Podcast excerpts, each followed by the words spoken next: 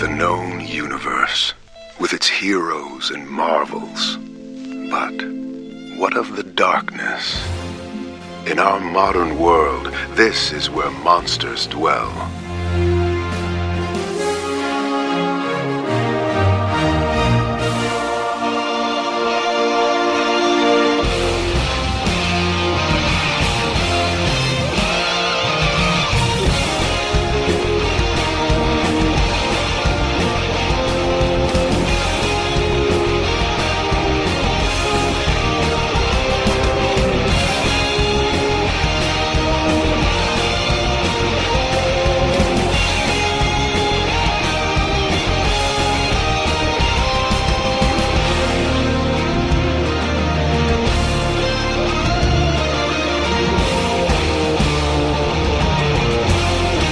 Tomb of Ideas, a Marvel horror podcast.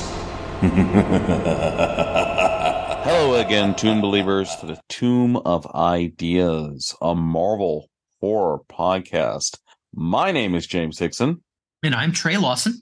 and we are starting an epic journey into a fairly recent crossover for us.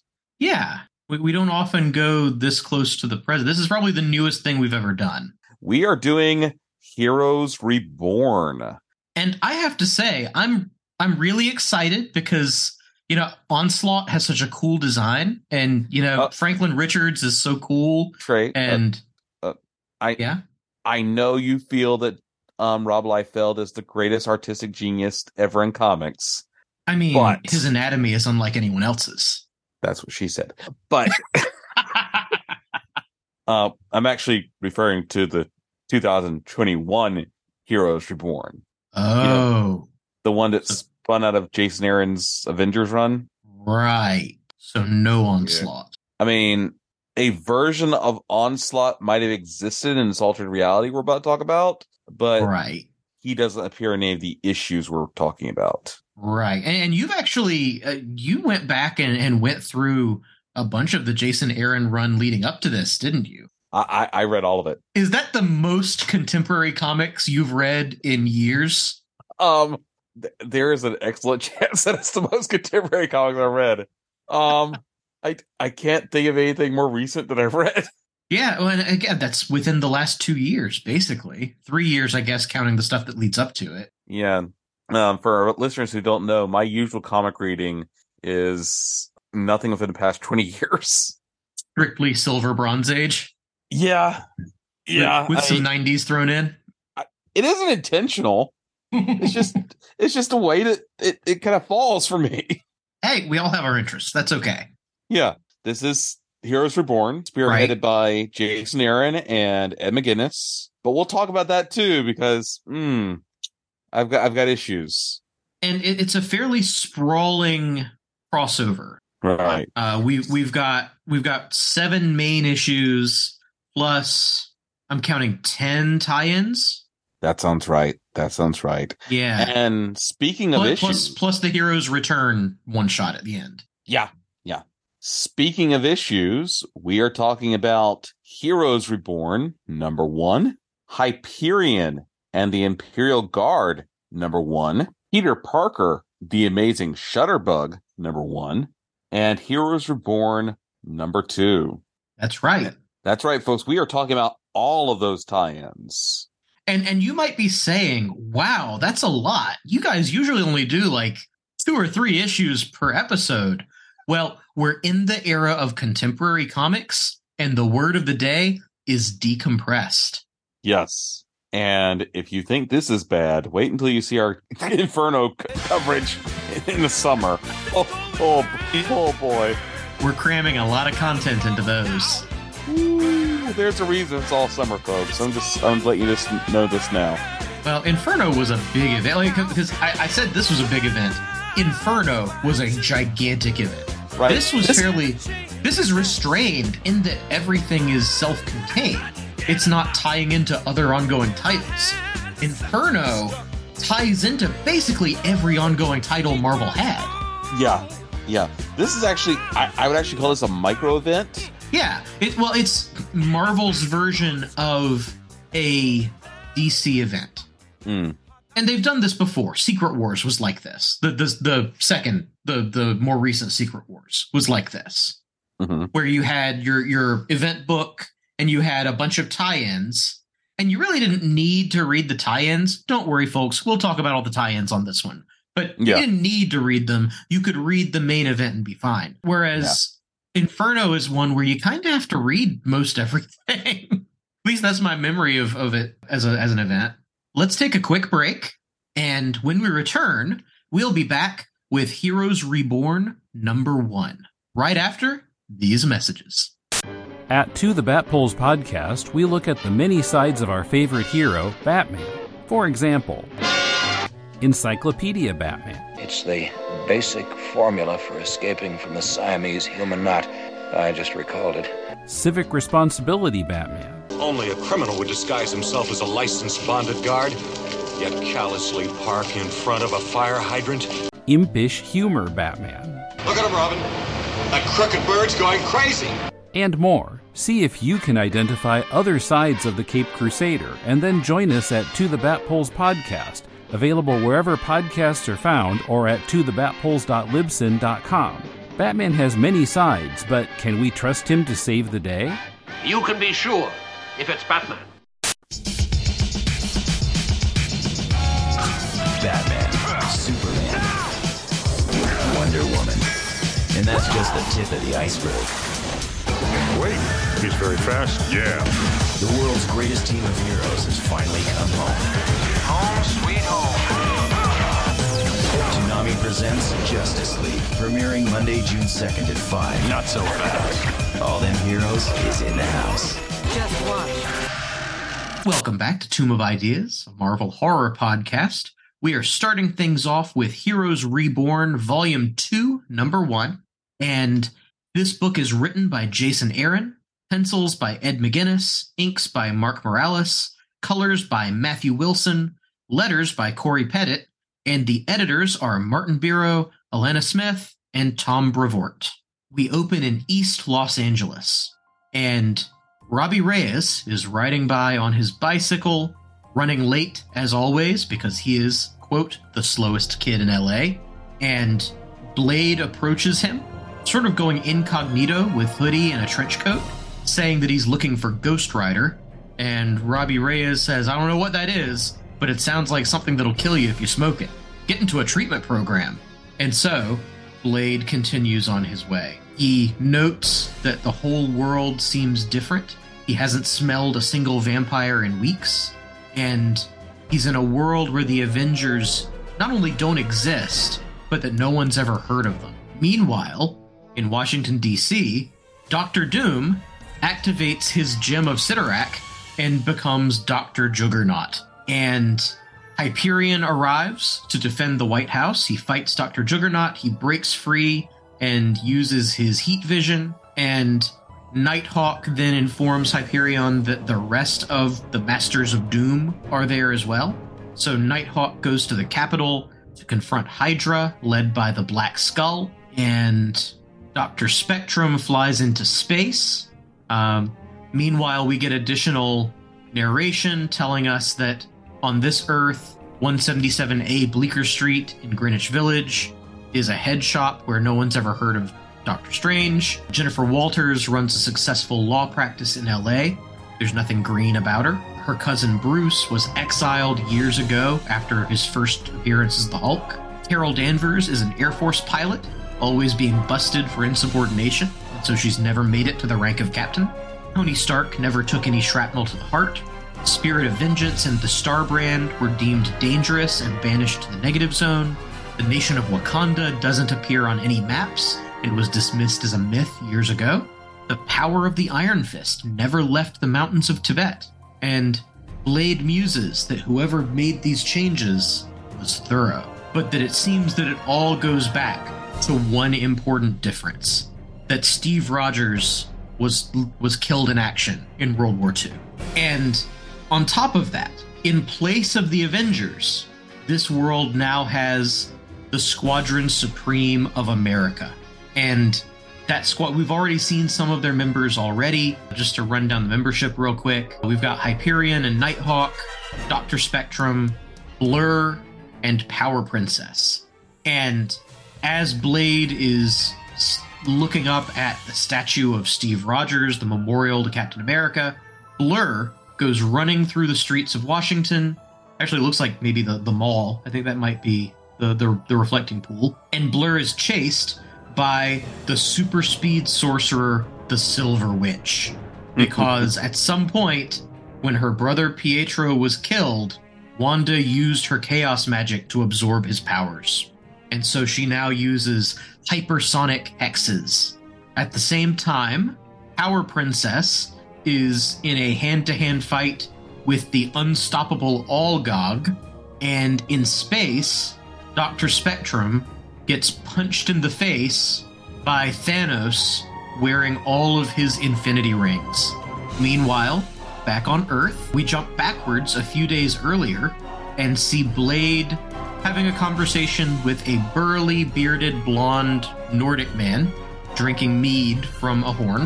And it's clear from the context that Blade is speaking to Thor.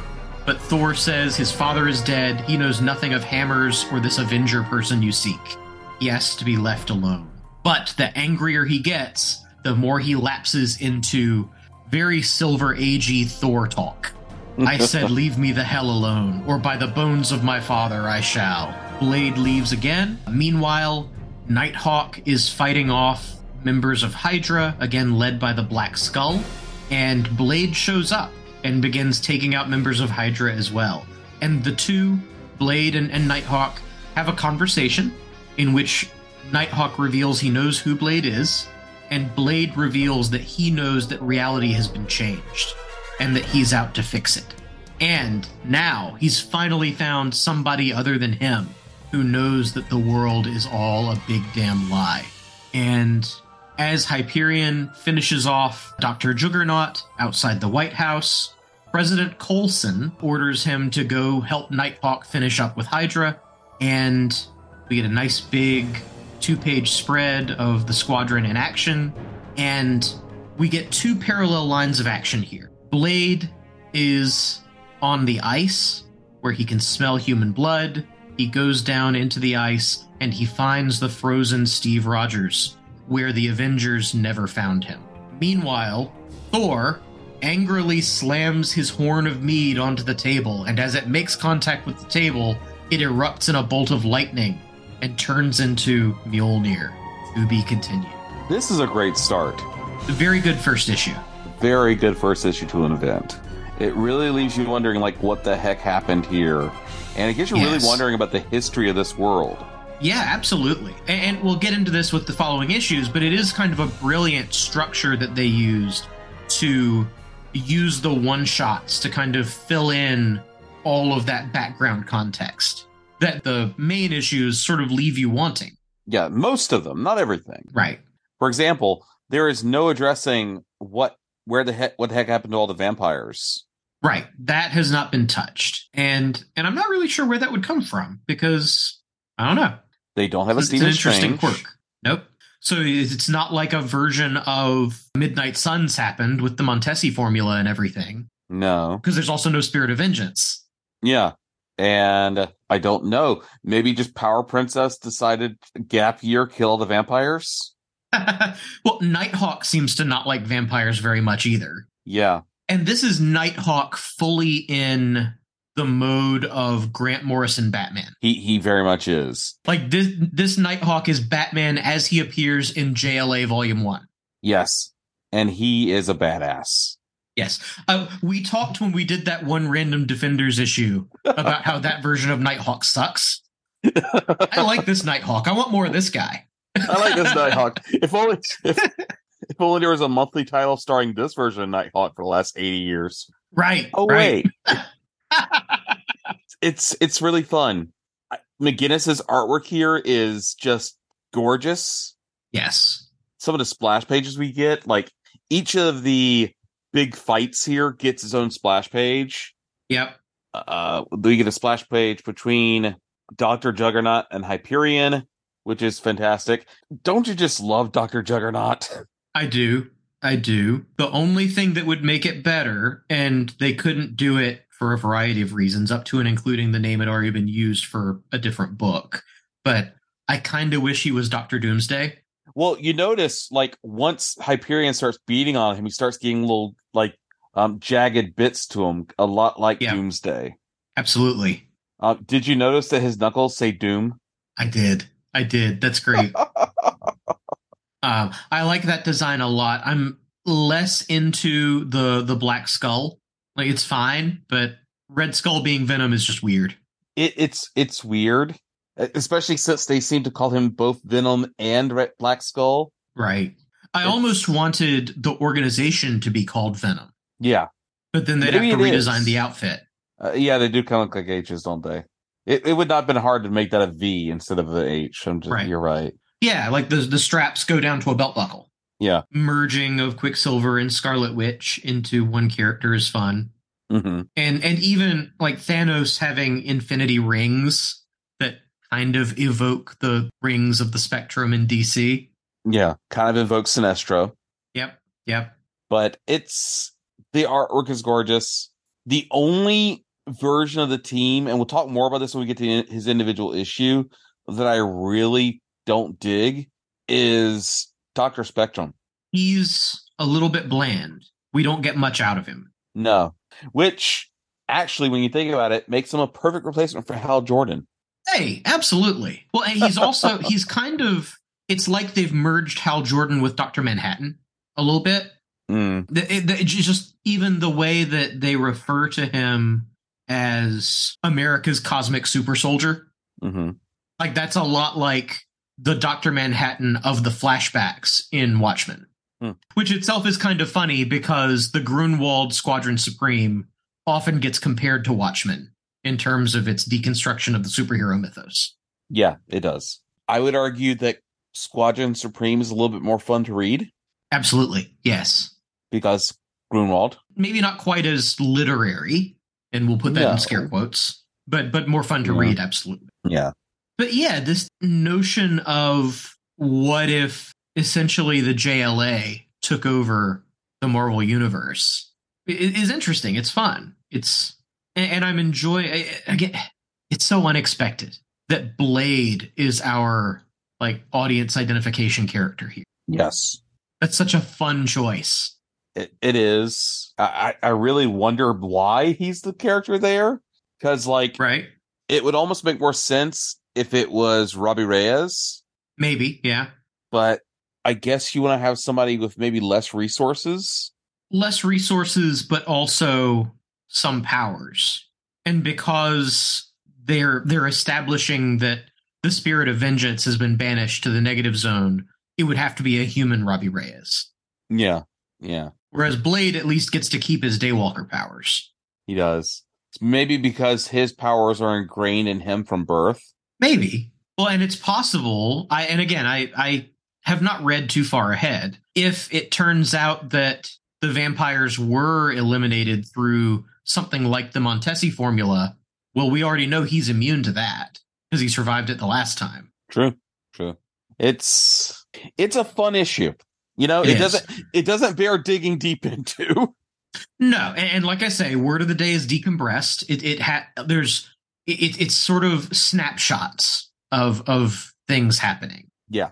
It's they're they're gorgeous snapshots. The artwork is fantastic here, which kind of brings we'll, uh, we'll we'll get into a later issue that that causes for me, right but it's a lot of fun. Like I read this and I wanted more of this universe. However, oh yeah it's worth noting here this is not a separate universe. no This is technically an altered timeline. this is the marvel universe This is under the influence of some sort of power Exactly. So this is not, you know, Earth 1939 or whatever. Right. Watcher's not showing up in this one to say, let's take a look what's going on over here. No. Someone is fucking with reality. yep. And at this point, Blade is the only one who is aware of it. Right. Although the, the final page suggests he isn't going to be alone for long. So let's go and take another quick break and we'll come back with Hyperion and the Imperial Guard. Number one, right after these messages. Just when you thought it was safe to hear a podcast promo. JL May do do do do do do Brave and bold do do do do do do Comic books do do do do do do JL May JL May do do do do do do Brave and the bold do do do do do do Comic books do do do do do do JL May JL May do do do do do Brave and the bold do do do do do Comic books do do do do do do JL May JL May do do do do Brave and bold do do do do do Comic books do do do do do do JL May The annual podcast crossover event celebrating the Justice League is back. And we're covering the 2007 Brave and the Bold series that started with Mark Waid and George freaking Perez and ended with J. Michael Straczynski. Throughout the month of May, participating podcasts will release special episodes on issues in the run. It all kicks off in the Overlook Dark Knight podcast. Follow the event on social media using the hashtag JLMay2023. Coming this mm, May. JL May do do do do do do Brave and the bold do do do do do do Comic books do do do do do do Mephisto Hey! That it? Is that what you want? Started. Three times the suspense. It's here. Three times the danger. Three times the terror. Sigourney Weaver. Alien 3 starts Friday at theaters everywhere. Welcome back to Believers to our first of our tie-in issues to Heroes Reborn. We are looking at Hyperion and the Imperial Guard, number one. Although it points out here that in the context of the issue, it's actually issue 121, presuming that this series has been going on for a while. The title of this little tale is Coda. Writer is Ryan Cady. Penciler is Michele Bandini. Inker is Elisabetta D'Amico and Michele Bandini. Colorist is Erick Arciniega. Cory Petit is letterer. So apparently, as a young man, uh, Hyperion was sent off to train with the Shi'ar Imperial Guard. Think very much Superboy and Legion of Superheroes. 100% Gladiator is Mon-El. Yeah, it- that's exactly what this is. And, you know, Super, sorry, Hyperion has made a lot of friends among the Imperial Guard, including a little girlfriend for himself, Oracle, but also Flashfire, Neutron, and Manta, as well as some others who are not quite as important to our story and whose names I did not write down. Yeah, they, they don't get blurbs on the, the opening page where it identifies the key members. Yeah, and I, I'm lazy. but after the climactic battle with Deathbird in the previous issue, Hyperion is reflecting on his time with the Imperial Guard and kind of bemoaning the fact that he's going to have to leave all his friends soon to return to Earth. And they're like, hey, we want to have one last mission with you, kind of a going away thing. And they are going to go and investigate Deathbird's treasure planet, which apparently is located on a bubble between actual reality and the negative zone. Using Hyperion's hypervision, Something like that. yeah, something like that. Hypervision, they burrow through to the bubble and decide to investigate this little floating a- collection of asteroids and such that Deathbird apparently had as her like treasure room. And so, such as that. Almost immediately after they land, members of the Imperial Guard get stink, start getting picked off by a mysterious presence hidden in the trees. And of course, any of you longtime X readers will recognize those tendrils as those of the Brood. And there's a lot of talky talky about, oh, I'm going to miss you guys so much, especially between Hyperion, Oracle, and Gladiator. Meanwhile, the rest of the team's being picked off pretty quickly and being transformed into Brood. The Brood tries to infect Hyperion. His superior alien system, fights off the infection. Manta buys some time for Gladiator and Hyperion. Gladiator tells Hyperion that he needs to use his atomic vision, that's what's called atomic vision, to pop the bubble that the fortress, the treasure fortress lies within, much like he did to create the tunnel to it. And so Hyperion passes his beloved Oracle, who has passed out for mysterious reasons, mm, to Gladiator and proceeds to burst the bubble of the reality. And that is when Gladiator says, Hey, Hyperion, I know you can hear me with that, you know, superhuman hearing of yours. Uh, what we didn't want to tell you is Oracle's infected as well. We all are going to be infected, and you're just going this is goodbye. And Hyperion bursts to reality and is left alone, adrift in space, mourning his friends. Now, did you read the backup? I did read backup. Let's talk about this first. And how good it is? It's so good. it's really good. It's it's really really, good. really good.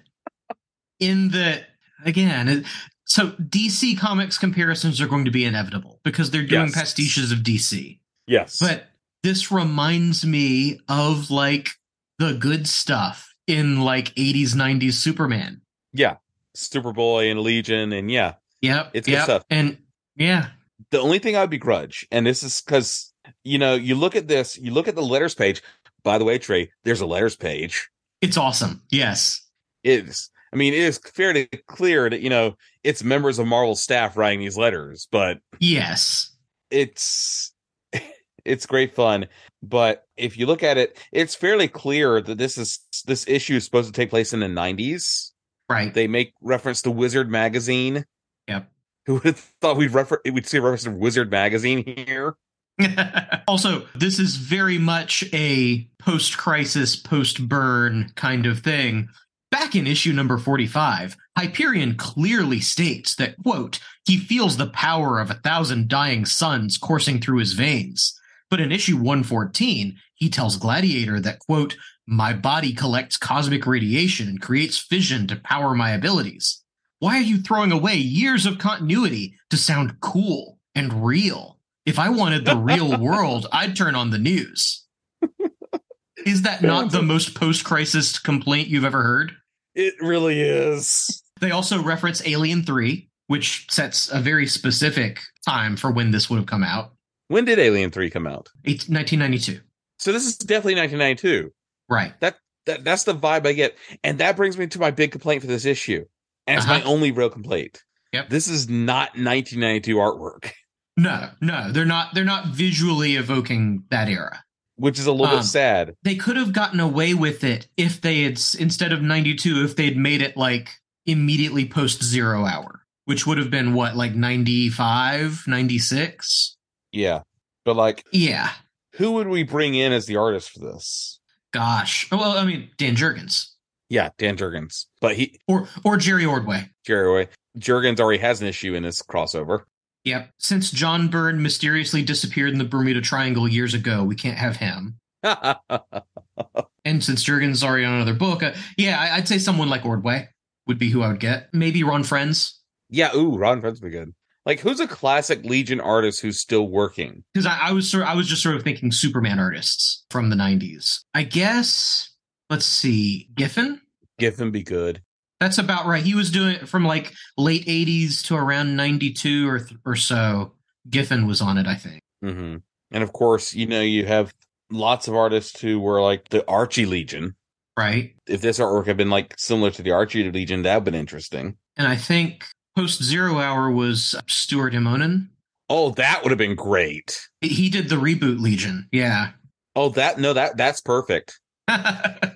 Yeah, and he and he's a current Marvel artist. So yeah, I, I agree with you. If I have one complaint, it's that it looks like a book from the mid 2000s, not a book from 1992.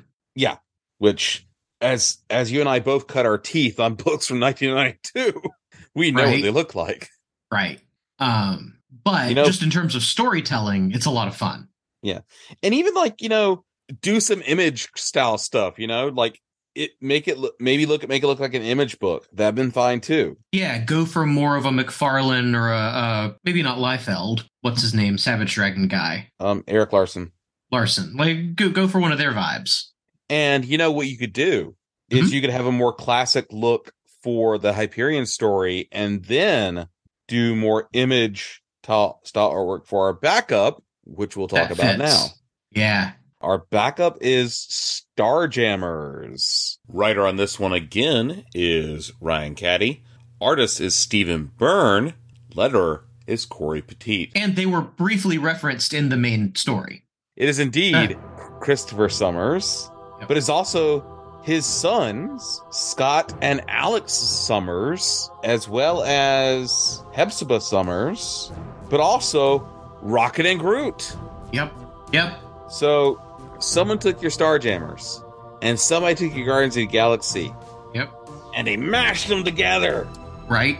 And then they tied it all together with a ribbon made out of the Fantastic Four family dynamic. Yeah. Traditionally, the Starjammers are not a Summers family affair. No, they are not.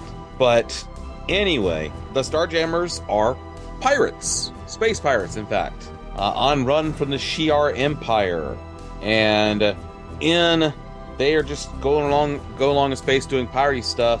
When they get a proximity alarm, there is a Nova Corpsman sitting outside of their ship, and they have to bring him aboard, thinking it's an inspection. And the Corpsman reveals himself as Centurion Jonathan Storm, who says he is here to commandeer their vessel.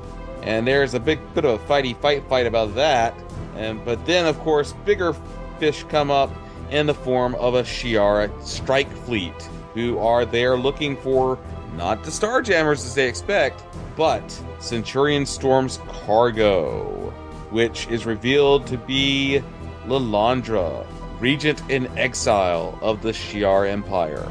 This was a fun story. It is. And Lilandra saying we're going to capture the Phoenix Force, one, makes me really want that issue.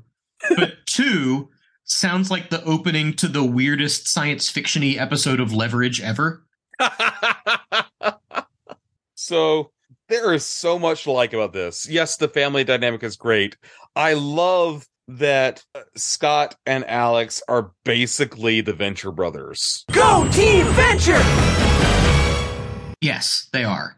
And I like that because Scott did not have all of the various physical and emotional traumas of his childhood, he's in full control of his powers. Yes. Alex less so, but that's always the case. Well, right. Alex has always struggled with that. I also really, really enjoy the right in the middle of the fighty fight fight moment, Rocket shouting F the space police. It's good. Speaking of the space cop, it's Johnny Storm. Get it? Nova? Nova? Get it? Oh. and they are hmm. going with the classic sci-fi trope. You got space you got space pirates and finding a girl in a box. Yep. Yep. You see it in Outlaw Star, you see it in Firefly, and you see it here. It's Yep. just it, there's a lot of good. I g- yeah, I gotta say, of all the tie-ins mm-hmm. that we get from this crossover, there's a lot of good tie-ins. This is the one I want the next issue of. Yes. And also, I uh, just to sort of bring it back, the main feature of this book in terms of its DC connections, here, it's maybe a little less clear, but the vibe to me, it almost reminds me of, if you remember in the mid 90s, the, the spin offs Legion and Rebels. Yeah. Or or the Omega Men. Oh, absolutely. 100% the Omega Men. Yes. Yeah. Remember when the Omega Men were going to be the next big thing from DC? Well, so and and then Tom King, as he is wont to do, did a really critically acclaimed, well received miniseries with them, and they have not been used since. Oh, so that's exactly what this is. Because you know they're hyping Starjammers, the next big thing. Oh yeah, well, and that's totally what the Omega Men were set up as. You're you're right, hundred percent. Because it was like, oh, if you like the Titans, if you like Legion of Superheroes, you're gonna love Omega Men. Yep, yep. A- am I? Am I? Am Yeah. I really? And then, like I say, Tom King did essentially the new 52 Omega Men. Mhm. And and it's a really good book, but it's a really good book because it's secretly a Kyle Rayner book. So is Johnny Storm or Kyle Rayner here? Yes. I, I could I could get with that. Yes. I just I I er, I really want to know the circumstances that led Johnny Storm to being a Nova. right. Like I feel like there is a story about the Richards family that's not getting told here. Well, I I don't think he went on the spaceship with Reed and Sue and Ben and Or- Rich Reed because I don't think I don't think that flight happened for one thing. Right. So is this a like MCU Star Lord abducted by aliens as a child situation, or is this something else? I don't know, but I want to know. Right. Or did Reed not have permission to launch, but he launched anyway, and they ended up lost in space? Or Johnny ends up lost in space? Yeah, because we're about to talk about Reed. That's right. Reed, we see. Yeah. Or hear Yeah. about, or, but yeah, I don't know how Johnny ended up in the Nova Corps. So weird. Yeah.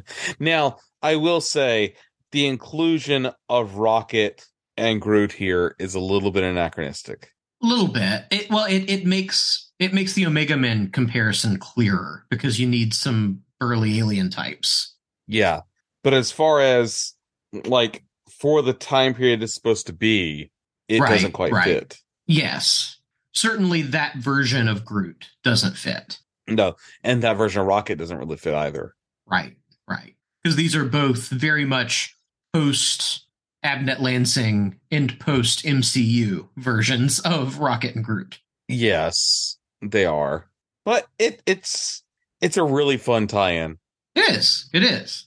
Yep. Starjammers number one in stores June 1992. Because the idea, it's like in 90s comics where you'd get like the preview of a of a hot new title in in the back matter.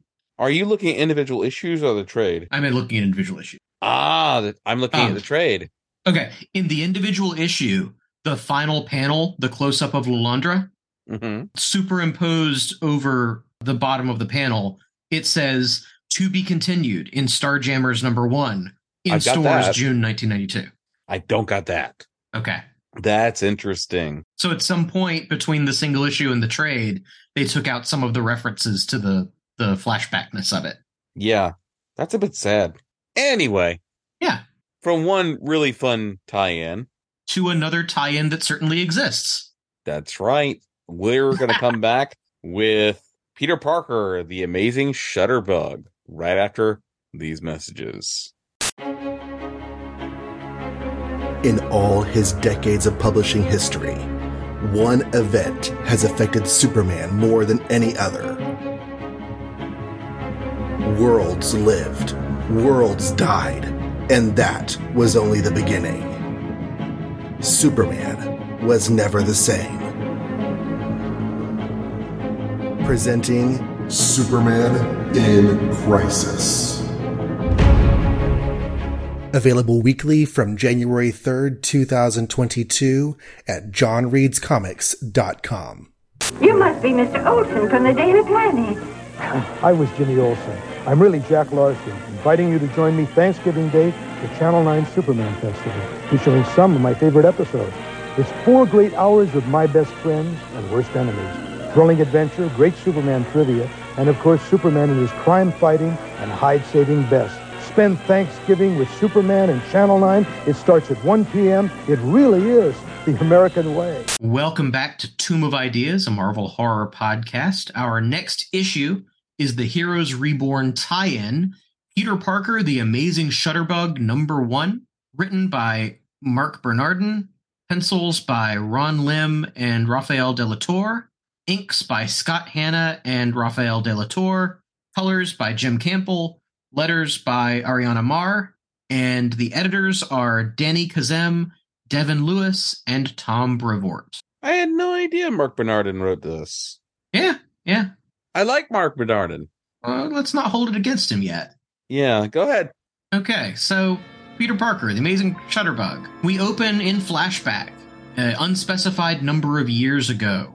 Peter Parker has just visited General Tektronics as part of a school field trip.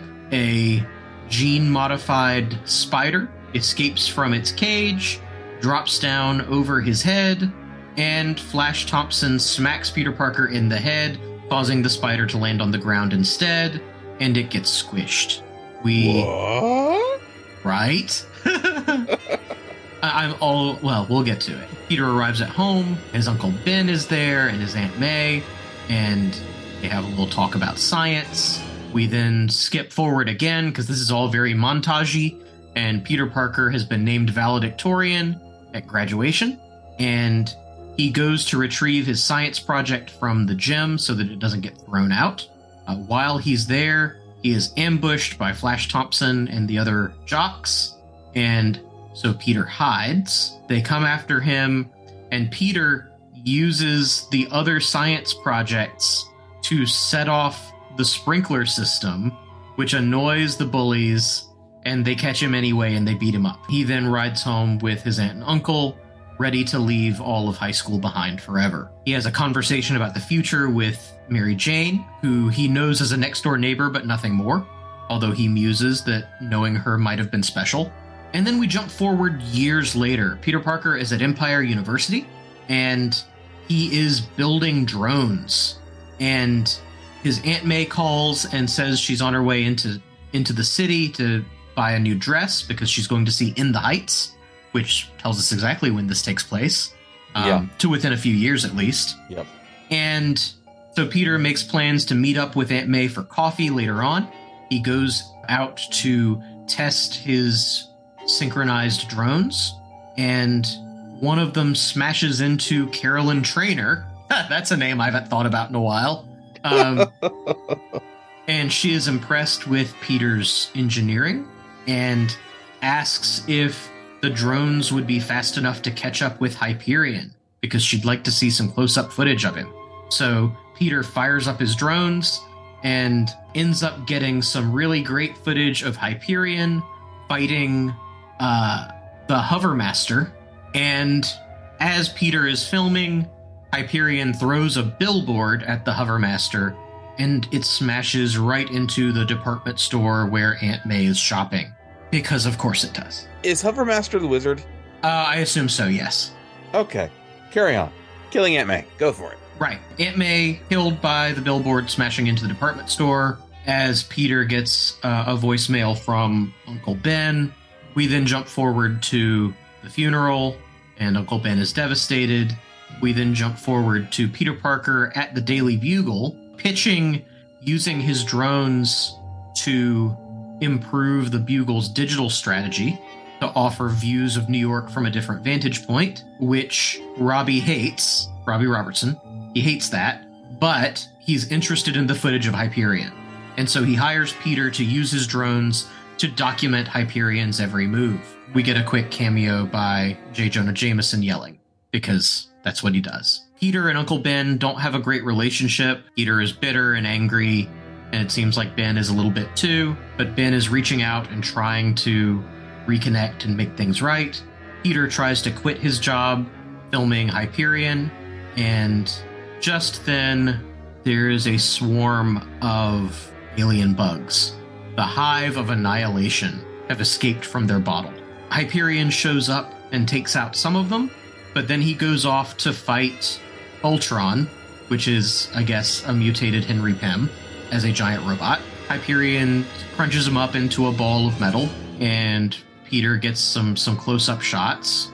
And a single bug from the Hive of Annihilation follows Peter into the Bugle, and Peter creates a distraction and gets people evacuated, and then uses himself as bait to try and stop the Annihilation Hive, but he is unsuccessful. He is infected by the Annihilation bug and mutates himself into a hideous bug monster, and so he throws himself out the window to die. The end. Oh, okay. Uh huh. Where to start with this one? So, you know what this feels like to me. What does this feel like to you? You remember the miniseries Ruins? Wow. Yeah, I remember Ruins. The the parody of Marvels, but where everything goes horribly wrong? Okay, yeah. What it's doing is okay, our cover and our solicitation is setting up the expectation of Peter Parker as the Jimmy Olsen to Hyperion Superman. Yes. We're going to take that expectation and we're going to disrupt it at every opportunity. Yes. That's what they decided to do. And that's what Ruins is. Ruins takes the the template of Kurt Busiek's Marvels and disrupts the expectation at every opportunity. Okay. I haven't read it, but yeah.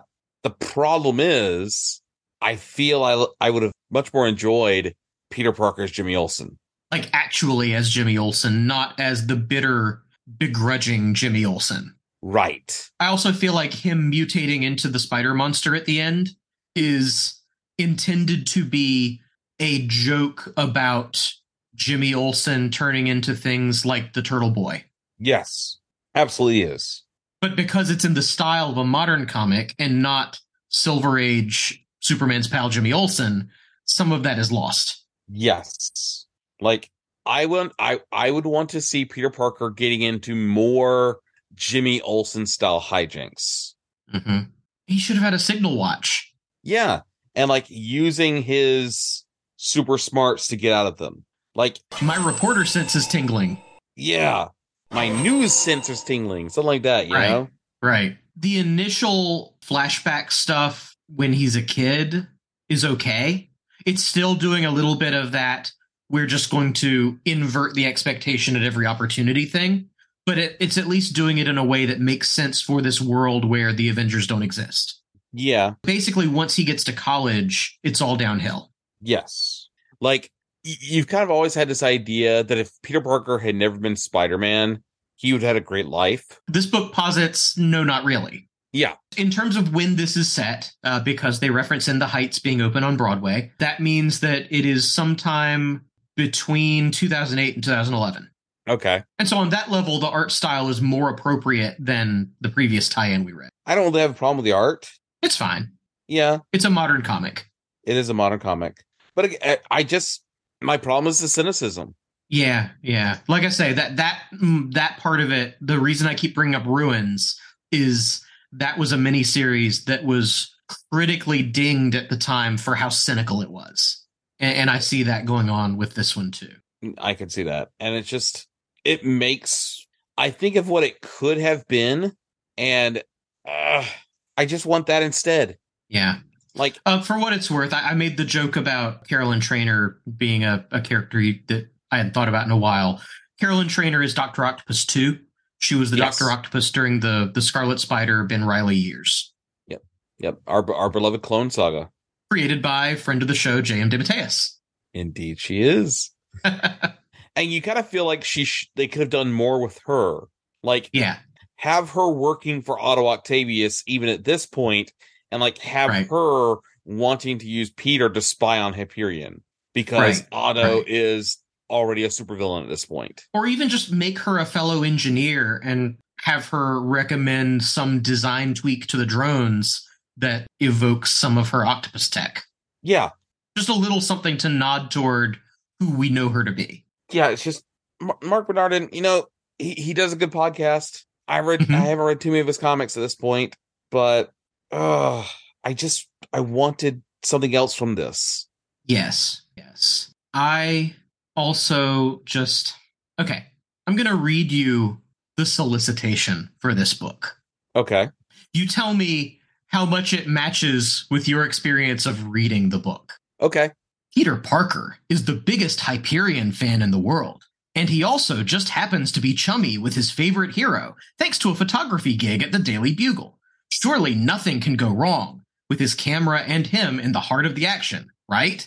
I want that book right. They solicited the book that we're talking about wanting, the, the Jimmy Olsen book. Yes. I, I I want that. Like I want you to show me Peter Parker being a better Jimmy Olsen than Jimmy Olsen. And I think what this book is positing instead is that even as Jimmy Olsen, Peter Parker would have the Parker luck. He could have the Parker luck and still give me a fun book. I, I agree. I agree. I'm just saying that the cynical read is that nothing good can happen to Peter Parker. And again, you can let me have fun with that. Right. Right. Without him being this bitter asshole. I'll make a couple of other connections here. One, more than maybe any other book I've read for this event so far, this one feels like an issue of What If. Mm, okay. In that, in What If, when something is changed about reality, the result is awful. This is true. The other thing it reminds me of is Edge of Spider Verse Volume 1, Number 4. So this was back when the first Spider Verse event was happening. There was a tie in series called Edge of Spider Verse. Each issue was a one shot. Mhm. This is where Spider Gwen came from. This is where a a bunch of the more notable variant spiders came from. The fourth issue was called I Walked with a Spider, and it posits a version of Spider Man who, upon being bitten by the spider, basically goes full Jeff Goldblum and becomes a carnivorous spider monster who kills his uncle and the Mary Jane character and anyone else that he can get close to. Ooh, okay. It, it- it's pretty dark and pretty gross. And it, this one kind of reminded me of that too. Okay, let's talk about Mary Jane. Yep. Is he actually having a conversation with Mary Jane here, or is he Or is he imagining? imagining her? Yeah, is he imagining what having a conversation with Mary Jane would have been like too? I my my summary was unclear about that, but yeah, it seems like he is talking to his idealized version of her because when Yes. the the final panel, he looks over and the window's closed. yes. This is a girl he's had a crush on from afar for years. Yeah. Which why is it not Gwen? We don't know, but Again, it, it's just so frustrating for me yeah, because this is such an opportunity to have fun. right. The the Imperial Guard issue understood the assignment in a way Yes. that this one didn't. Exactly. This is exactly the case. And I think that's what's so frustrating about them being back to back in terms of the reading order. Yeah. because you because they're both essentially riffs on the Superman family books, Yes. and one of them gets that, and the other can't help but make it something else. Yeah. It's just, uh, Also, this one doesn't have a fun backup. No, no fun backup. Maybe we should move on because I'm just going to keep on saying I'm bitter. Yeah, Like Peter. yeah, and, and ultimately, we'll get a very very brief nod to this Peter Parker story in the next issue, but other than that, it ends up not being super important to the story. No. But that does mean we should probably move to another break and return with Heroes Reborn number two right after these messages. It came from the depths of space, leaving death and destruction in its wake. It is called the Sun Eater because it eats suns. It, it, it's kind of in the name. It has latched on to the sun, robbing the earth of its life giving heat and light. The heroes of the DC universe have banded together with the greatest scientific minds in the world to stop the monster as the world begins to freeze. If they fail to stop the Sun Eater, the Earth and the rest of the solar system will see their Final night.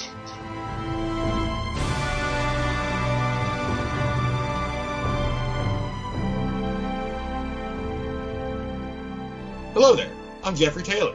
And I'm Michael Bailey. We're the hosts of From Crisis to Crisis, a Superman podcast. We cover the Superman books that came out between 1986 and 2006, and we finally reached the end of our cover date in 1996, which means we have gotten to the final night. Because this is one of the better crossovers that DC has published, Jeff and I thought that it would be fun to treat this like the event it is, and break up our coverage over four episodes. For those four episodes, we'll be covering the main series issue by issue, as well as the Superman book that came out the same week. We'll also be taking briefer looks at the other crossover books to give Final Night the treatment it deserves. And if you're hearing this, that means all of the episodes are edited and ready to go, so it will be coming out on a weekly basis. Seriously? Yes, seriously. Th- They're all edited. Y- yes, Jeff, they are. Edited and ready to go. Yes, Jeff, th- they are ready to go. Wow, surprising. Starting on March 30th. I mean, really surprising. Starting on March 30th. really, really surprising. Starting on March 30th. I can hardly believe. Jeff, for the love of God, would you shut the f up and let me finish this? Yes, the episodes are done, edited, ready to go. Unless something prevents me from posting the XML files, the listeners will get a new episode every Thursday starting on March 30th, 2023. We're even going to follow it up with an elsewhere slash meanwhile episode the week after the final episode so we can go through the normal features we usually do during our coverage of a cover month. Okay, sorry, I'm shocked is all. Yeah, I'm, I'm sure everyone is, but it's happening, so let's move along. Can I tell people they can find the show on Apple Podcasts, Audible, and Spotify? Sure. And that the home for the show is www.fortressofbaileytude.com? Yes, and that it is part of the Fortress of Baileytude podcasting network. Cool. Well, you know, the sun is out. You really have them edited?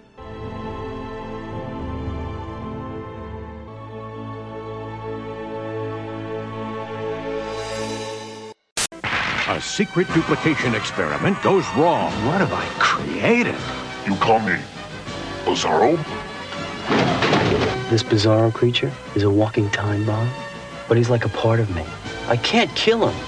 Can anything stop this monster? Kryptonite. On the next Superboy. Welcome back, Tomb Believers, to our next and last issue for this episode. It is Heroes Reborn number two. Writer on this issue is Jason Aaron. Pencilers are Dale Keown and Ed McGuinness. Inker is Scott Hanna and Carlos Magno. Colorist is Edgar Delgado. Letterer is Cory Petit. And the issues past the first issue of the series do something interesting. They devote like the first half of the book to focusing on one member of the Squadron Supreme. And the second issue of the book chooses to focus on Hyperion. And we get some flashback here to Galactus appearing on Earth. And Silver Surfer is his herald, and they're getting ready to chow down on our beloved planet when Hyperion flies through Galactus's head. One of the best two page spreads I've ever seen. You know, it does appear that he is going faster than a speeding bullet there. in the modern day, Hyperion is grading papers in the clouds. And we learned that Hyperion is actually a ninth grade U.S. history teacher. How does that feel, James? Get, getting any like like PTSD flashbacks or? oh, God, I teach juniors U.S. history. I can just imagine teaching freshmen U.S. history. God. Don't you wish your students could turn in term papers about Captain America and it actually be like applicable for a real grade? True. anyway, Hyperion is called away from grading papers by Reed Richards at Shield Labs. Uh, you get it? Shield Labs taking place at Star Labs. Here you go. And Reed and head of Shield head of security Ben Grimm inform Hyperion that multiple villains have escaped from the negative zone and that he needs to round them all up, starting with the Imperial Guard. Apparently, the, the, the whole you know imploding the pocket dimension thing wasn't quite as successful as they would have hoped, and in fact, the the Shi'ar Empire is now the Brood Empire. And by the way, in that Hyperion ish- issue, we, we they never cover where Oracle gets infected. No, no. We we get that Manta. Just that at some point during the fight. Yeah, we get that Manta is whispering that the Guardian, but we don't. We're not. We're not told. Hey, this is where that's happening. Anyway, he's fighting the Imperial Guard. Uh, then he's fighting Mister Beyonder, yep. a fifth dimensional cartoon, sixth dimensional, sorry, sixth dimensional cartoon character who's turning the people of Arkansas into flying sharks, which, you know, improvement. Hmm. then, of course, he is saving Peter Parker from the annihilation, the hive of annihilation atop the Daily Bugle building, which you have Peter Parker actually saying the things that he said he, oh, I bet he's, this is what he's imagining me saying. and then we've got him beating up giant Hank Pym, slash Ultron, and then lastly at Buscema High School. That's cute. That's cute. His high Buscema High School. yeah, the Incredible Hulk is teaching Mark Milton's history class, Hyperion knocks him out of the classroom, realizing that Hulk may have finally gone too far at this point. Of course, Hulk is talking in opposite, much like a certain bizarre character we all know and love.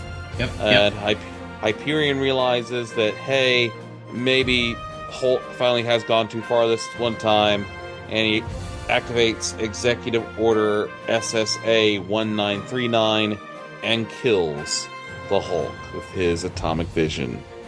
Yep. Later, he's reflecting on the fight with the Hulk and the mystery of Steve Rogers' paper, and he realizes that, hey, the Hulk said Steve as he was dying. Could there be a connection? But of course, by this point, Blade has already removed Steve Rogers from the ice.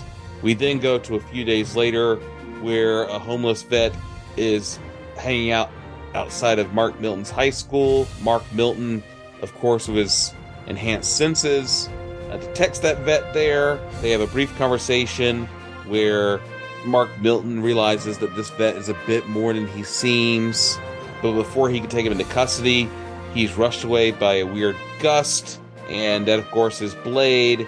And the weird and the mysterious vet is revealed to be Captain America, now awakened in this new modern world and realizing that he and Blade have some work to do. Yep. Yep. Okay. So, to start things off, I enjoy how, aside from Galactus, who's just Galactus, the various villains that Hyperion fights are all sort of references to Superman stuff. yes. Well, and so and also the the Brood Imperium. That's basically um, the reference to the tie-in. Yeah. But but after that, Mister Beyonder is Mxyzptlk. Yes. Really, Mister Beyonder. i- i- If I was writing it, I'd have made it Mister Impossible Yes. because it should be Impossible Man. It, it should be, but okay. And Ultron seems to me to be some version of Metallo. Yes. The man with the Pym particle heart. Yeah, Hulk is Bizarro, like we said. Mm-hmm. So yeah, no, I, I appreciate that their pastiche is extending beyond just the Justice League characters to the the rogues as well. Yeah. Um, Doom is his Luthor. Yep, yep, but with a little bit of Doomsday mixed in. A little bit of Doomsday mixed in. Thank goodness it isn't Zod if a little bit of Doomsday mixed in. Right. The Hyperion Hulk fight has a little bit of the the Death of Superman fight in it. Just all of the the very like the the single panel all the way across the page kind of stuff. Yeah. Yeah. Here's my problem. Yep. This artist is fine. Uh huh. The artist who does the first half of this issue is fine. Sure. But the entire issue should have been Ed McGuinness Yeah. Yeah. because it it's just a bad look to me to have this big event book, this core event book, and then it just like switch artist mid pages. Or alternately, you actually create more separation there and make it clear that what you have is either a split book, sort of like the old like Iron Man, Captain America, Hulk, Namor type stuff, where there are two co-features, or you have a feature and a backup. And they are clearly delineated and they have separate credits pages and so on Right. that that's sort of what's missing is because you almost get it because there's in the middle of the book you get next blur which suggests the end of that story and Yes. so the next page ought to have a new title and a new credit Yes.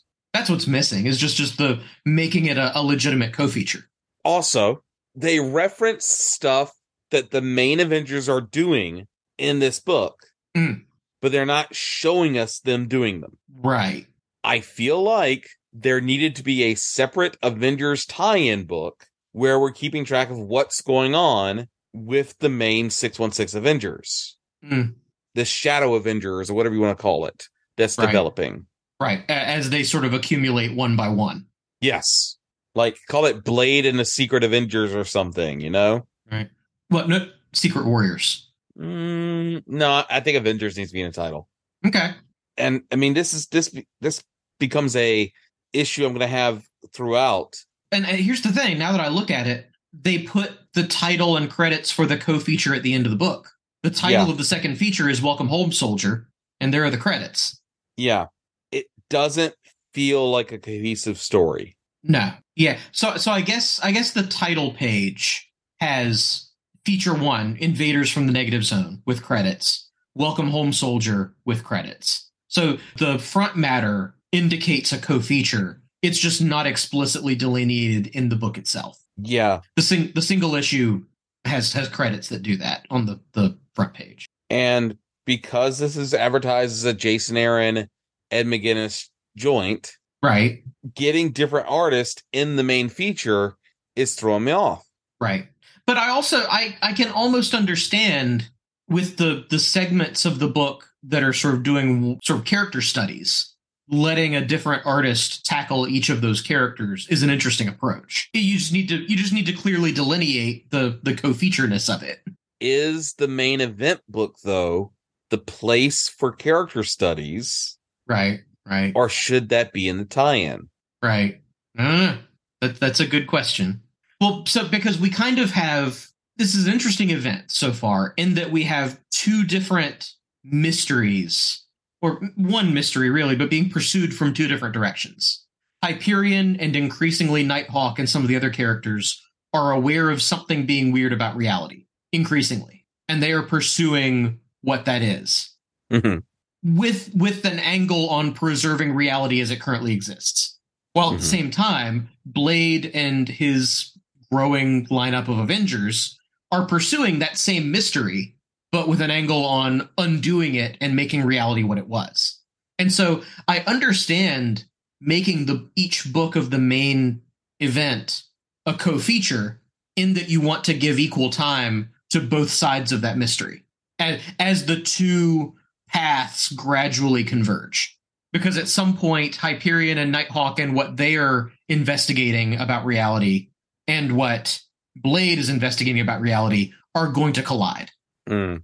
I mean, I see, I see what you're saying. I'm just like, uh, it, it needs something. Yeah. Like I It's say, for me, a, a clearer visual delineation in the middle of the book to create separation between those two stories. That would be enough for me. because issue one is so strong. Issue one is so big. Well, issue one is also entirely, almost entirely from Blade's point of view. Yes. And and the with this book, we move away from that a little. Issue one is also just so big and bold. And like, that's what McGuinness does very well. McGuinness does big and bold very well. You know, you have this, you have his run on Superman, Batman, or is it Batman, Superman? They have you there. There have been books with both of those titles, so I'm not sure. Public Enemies. You know what I'm yeah, talking yeah, about. yeah. Like the The- the early 2000s. Uh, the one that the book didn't have a title; it was just the Bat logo with the Superman logo in the middle. Yeah, there you go. And he does big so well. He does this other stuff fine too, but I feel like he's wasted on this little, you know, handshake Conversation? encounter. Like a, a he should be draw. He should be drawing Hyperion smashing through Galactus's skull. Yes, he should be drawing Hyperion, drawing smashing through Galactus' skull. He should be drawing the Hulk Hyperion fight. Yeah, yeah, I get that. Yes, yeah. That, so that's the other. If you're going to do a split creative team, why isn't McGuinness on the actiony one? Exactly. Eh, it. I still like it. I, I don't. I- I, I don't like it too. Think it's a bad issue. No, it's just a come down from issue one. Mhm. where like issue one had me going, okay, yeah, yeah, let me so, see more of this world. Okay, I'm in. And this was like, huh, that's interesting. Okay, huh, that's it. Okay, huh.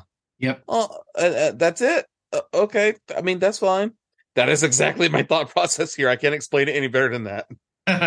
It didn't leave me like you know as angry as the Shutterbug issue. Right. So I actually found an interview with Jason Aaron where he talks about some of this stuff.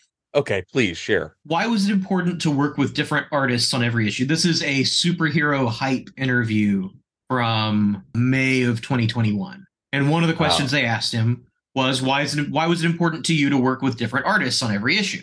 And his argument is that he liked the idea that all of reality changed and so sort of the entire line of Marvel publications changed.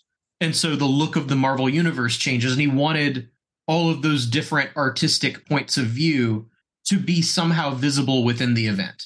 Um, that that they couldn't it wasn't tying into all of the ongoing titles the way something like Inferno would. And so the solution was to divide up the the individual event books and give each artist a crack at things. Oh, geez. Can you imagine if it tied into some of the individual titles, though? It would have been madness. I don't think it would be as good. You, It would run the risk of Clone Saga syndrome, where there'd just Okay. be too much of it. okay. Um, I kind of I like that this seems to be self-contained. So you don't think so far that this crossover would have benefited from more room to breathe? I lately I have tended to be of the opinion that events benefit from fewer, not more issues. That's not always true. There are some times where, especially at the end of an event, things can feel rushed. We'll see if I feel that way when we get to the end of this one. Okay. Right now, where we are right now, I, I don't know that I want more than what we have. I am very interested to see how you feel about that at the end of this. Sure. And again, I, I totally reserve the right to change that position once I have read further. Because we were talking off mic about this. I have not finished this event. I, I've I've read beyond where we are now, but not too much further. And Um, I I read all the event already, so yeah.